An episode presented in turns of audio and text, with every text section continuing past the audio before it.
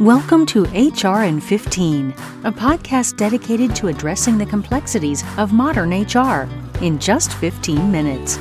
Brought to you by Prestige PEO, simplifying HR. Hi, everyone. We are back once again for another episode of HR in 15. I'm your host, Eric Fudum, Chief Operating Officer here at Prestige PEO. We are joined once again by our Washington, D.C. expert, the man and the myth and the legend, Malcolm Slee, principal of Groom Law Group.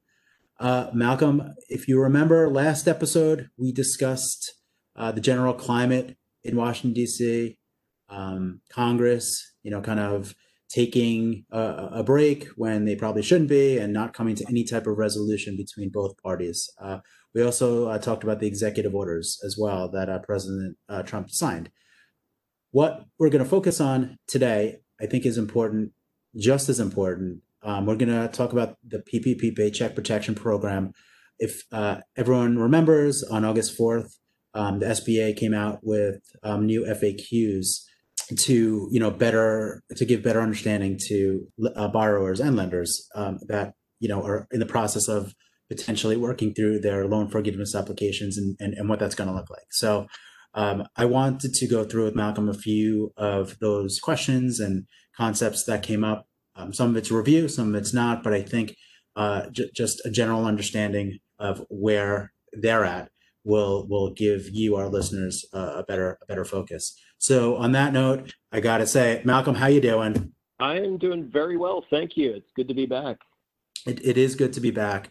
Um, I know that um, you're probably hitting your head every time you uh, we talk about the climate in Washington D.C. So we'll, we'll take a little break today. How's that? And uh, we'll focus on some su- substantive stuff that we can uh, that that's out there. Does that sound okay? Sounds great. All right, let's do it. So um, one of the questions that came out was, you know, re- relatively, I guess, straightforward, but maybe not. But if you're a, uh, a sole proprietor or an independent contractor or self-employed individual, um, you have no employees. What what form should should you complete, or what loan forgiveness application should you complete? Yeah, so this is um, if folks remember uh, a, a, couple of weeks ago, Treasury and SBA came out with a easy loan forgiveness application form, which uh, you know we were thrilled to get that. Folks, I think know the original application form was exceedingly complex and complicated, and you really had to spend a few days reading the instructions, trying to understand the rules. The easy form is much shorter and simpler. So in these FAQs that came out at the beginning of the month, uh, Treasury really wanted to drive home that they want sole proprietors, independent contractors, self-employed folks to use the easy form. I think their thinking is it's going to make everybody's life a lot easier. Uh, borrowers, lenders, they're going to get a lot less questions if those folks are are using those forms. So if you fall into those categories, you definitely want to be using the easy form. And it's a really, as you said, straightforward form. Uh, just enter information, um, you know, your your payroll data, all that stuff in there, and boom, you're done. Now, two things to note: there is a certification page on page two, correct? Yes, that's correct. Okay, so right. you've got to certify you're actually eligible to use the easy form. Right. Um, but I think, you know, again, the, the the people we just talked about, the sole props, independent contractors, they should have no problem at all. Um, and there are other employers out there that may qualify. Generally, if you were able to maintain your workforce, you didn't have significant reductions, or even if you had some reductions in workforce, if you fall into some of those exceptions that people know about where effectively SBA and Treasury will cut you a little bit of a break if you had to cut your workforce for pandemic related reasons. So easy application uh, is something I think people really want to be looking into when they get to the process of applying for loan forgiveness. Yep. And then, right. And then the other point of that was, and I guess this, this goes along with any borrower, is that they should be keeping the numbers that they provide on that form. They should be keeping the payroll documentation, reporting, and all that stuff that they've been given or they have in place for a certain period of time in case they do get questioned or audited, correct? Absolutely. Yeah, that's a great, great point.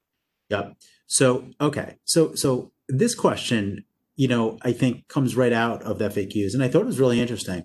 Um, so I wanted to to ask it and, and get your thoughts. But so a borrower submitting a, a timely loan forgiveness application, does that borrower have to make payments on its loan prior to submitting or prior to this SBA remitting the forgiveness amount? What, what happens once they submit a timely loan forgiveness application? Yeah, so the, the short answer, and again, this is good news, is the borrower generally will be able to hold off uh, having to make any payments on the loan after it, it submits its loan forgiveness application. The rule as, and this was in the, the PPP Flexibility Act uh, that was passed a couple of months ago, and then again, this is just sort of being reaffirmed by the guidance out there.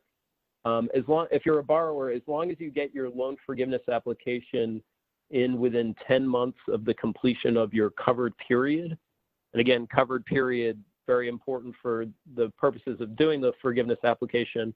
That's that period after you get your loan that's either eight or 24 weeks that you can, you know, spend down your loan amounts and have it qualify for forgiveness. So if you can get your forgiveness application within 10 months of the completion of that covered period, you don't have to make any payments until the lender actually uh, is reimbursed the forgiveness amount by SBA. So the, the way this is going to work in practice is you're the borrower, you submit your uh, forgiveness application to your lender. The lender will then pass that on to, once the lender confirms that the application is uh, legitimate, they will pass that along to SBA and say, this person qualifies for loan forgiveness.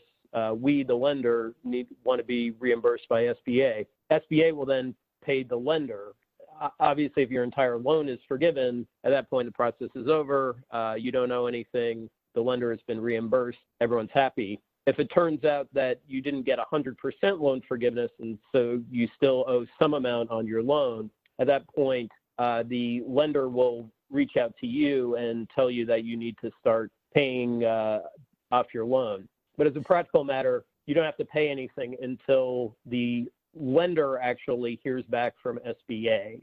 Um, and then at that point, the lender is responsible for reaching out to you. That is so important. That is so, I think, important for our listeners to hear. So once you submit your loan forgiveness application, and if, if you have full forgiveness, you know, then you're then once the um, the lender hears from the SBA that that's been um, confirmed, you're good to go. And if you do expect to have a loan um, that you'll be paying back, don't do anything until you hear from the lender because the lender is working it out with the SBA. So um, is that that that really is helpful, and then that's accurate, right, Malcolm? That's how to think about yep. it. Perfect. Yep, great summary. Beautiful, beautiful. So so that's great. Um, all right, so let's talk about um, payroll costs. Um, so this is probably a review, but they I guess it was important enough to mention um, for them to mention, you know, back in the FAQs. But payroll costs that's incurred during the covered period, right, but paid after the covered period. Is that eligible for loan forgiveness? The answer is yes, provided that um, those actual costs are paid on or before the next regular payroll date after the covered period ends. So, for example, if you had a covered period that ended, um, say, October 1st, and then you end up uh, paying your employees on October 5th for work that was performed prior to October 1st, the payroll for October 5th can still qualify as payroll costs and are potentially eligible for forgiveness. That's okay, even though you're paying them technically after the covered period has ended. And now let's take it the other way. What happens if it's incurred before the covered period but paid during the covered period? Yep, yeah, and those the the great news there is that it, those amounts are definitely um, eligible for loan forgiveness because they are actually paid out during that covered period even though it's incurred incurred before. And th- and that's the common exactly. theme I think here. So that go this this concept goes with payroll cost. I would assume it goes with if you're paying rent, right? If the rent mm-hmm. is paid during the cover period, but potentially is a period before, or you know, on the other way around, if it's after or before. So this concept goes amongst many costs that you're you're getting forgiven for, right? Yep, yep, that's exactly right. It, it can apply to the non-payroll costs as well as long as you actually, if there are costs that are incurred during the covered period, but then paid on or before the next regular billing date. So yeah. in my example, where the covered period ends on October 1st, um, let's say on October 5th, you get your electricity bill for September, you can go ahead and pay that bill and still include it as uh, as costs that are potentially eligible for forgiveness. Yeah, gotcha really really i mean it's it's glad it's it's you know consistent throughout you know the whole process here which is good okay so so some more concepts that they that they they had FAQs on. Calculating cash compensation. Are we using gross pay or net pay?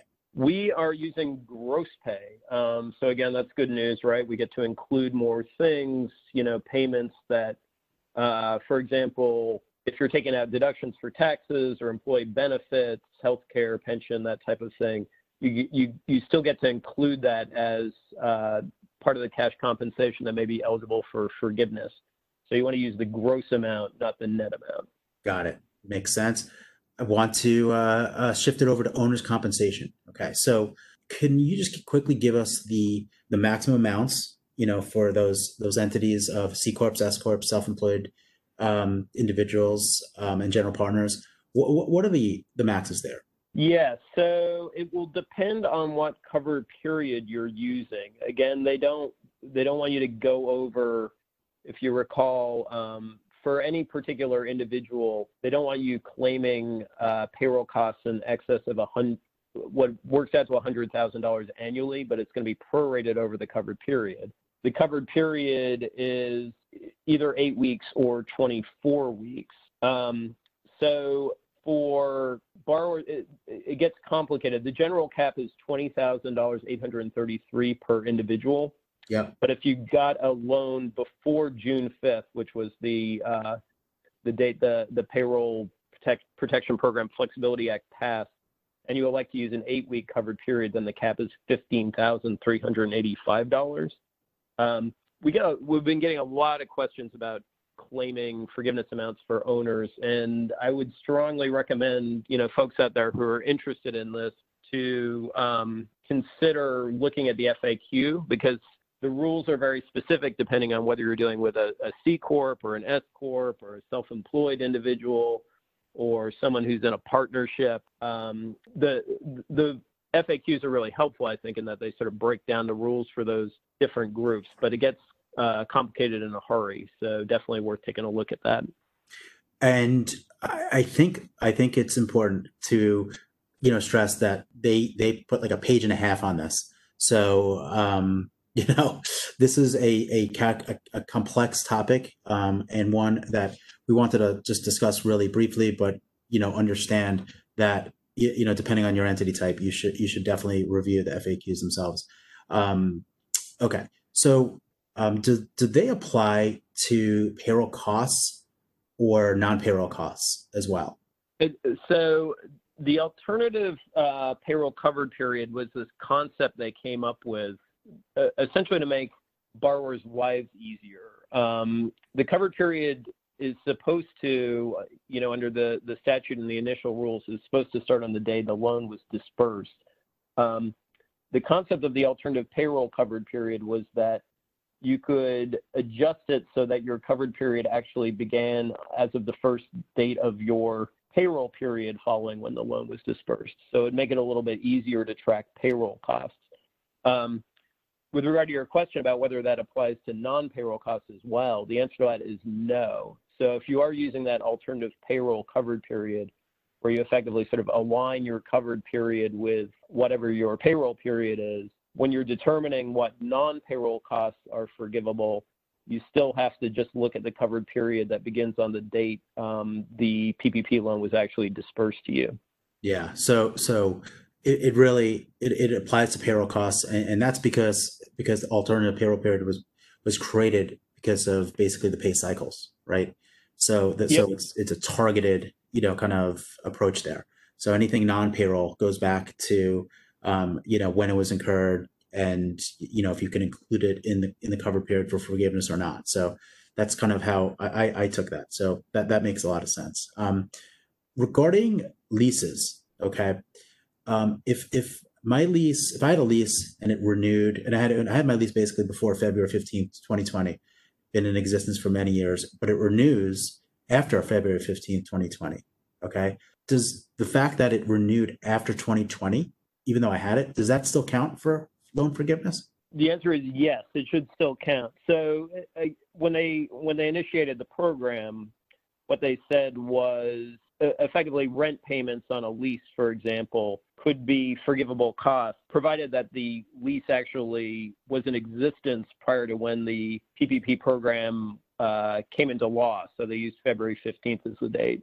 Obviously, what they didn't want folks doing was getting a PPP loan and then going out and getting a, a brand new, nice, expensive uh, lease on a piece of waterfront property that they didn't really need. What they're trying to clarify here, I think, is that if you had that lease that was in existence previously, and then you decide to renew that lease, you know, for whatever reason, maybe you you negotiate more favorable terms, maybe the lease is about to expire, you can still continue to uh, claim the payments on that lease as forgivable amounts. Got it. Great. And then what I what what I what we keep on getting this question. The question becomes: We've laid off employees during the cover period. We attempt to rehire them, and they don't want to come back. Is my loan forgiveness reduced still? Yeah, the answer to that is you may qualify for an exception, and this came in again under the uh, PPP Flexibility Act that was enacted in early June. What this exception provides is that you can exclude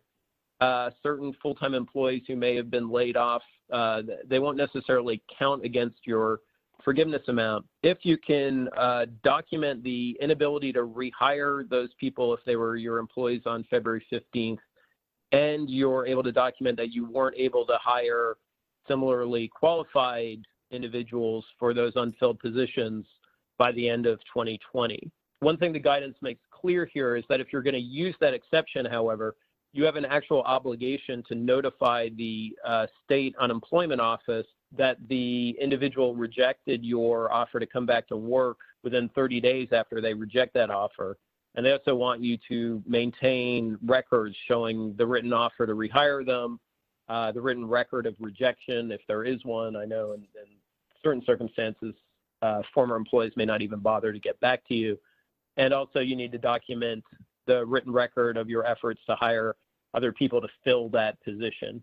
So keep that in mind. If you want to use those exceptions, you really need to keep those records because your your lender may be asking to see them when you submit your forgiveness application. Yeah, sure. So so the documentation part, you know, that the employer can maintain is probably the easier part. Do you actually have to do you have to contact the state unemployment office um, right away, or do you wait till a claim file is a claim, a claim is filed, or that's probably unclear? According to guidance, you're supposed to notify the state un- unemployment office within 30 days of when the employee rejects the offer.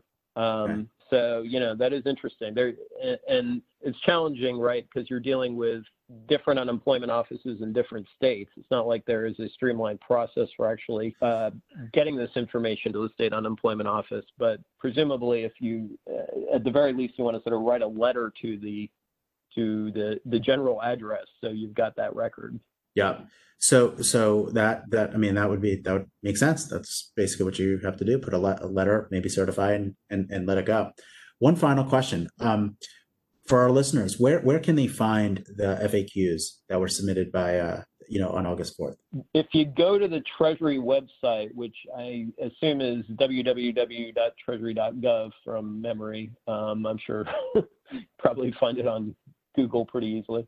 Yeah. Um, there is yeah, I mean, th- they've got sort of right up there a banner uh, saying if you're interested in um, the PPP or PPP guidance, you know, just click here. So it's pretty easy to to locate on the Treasury website.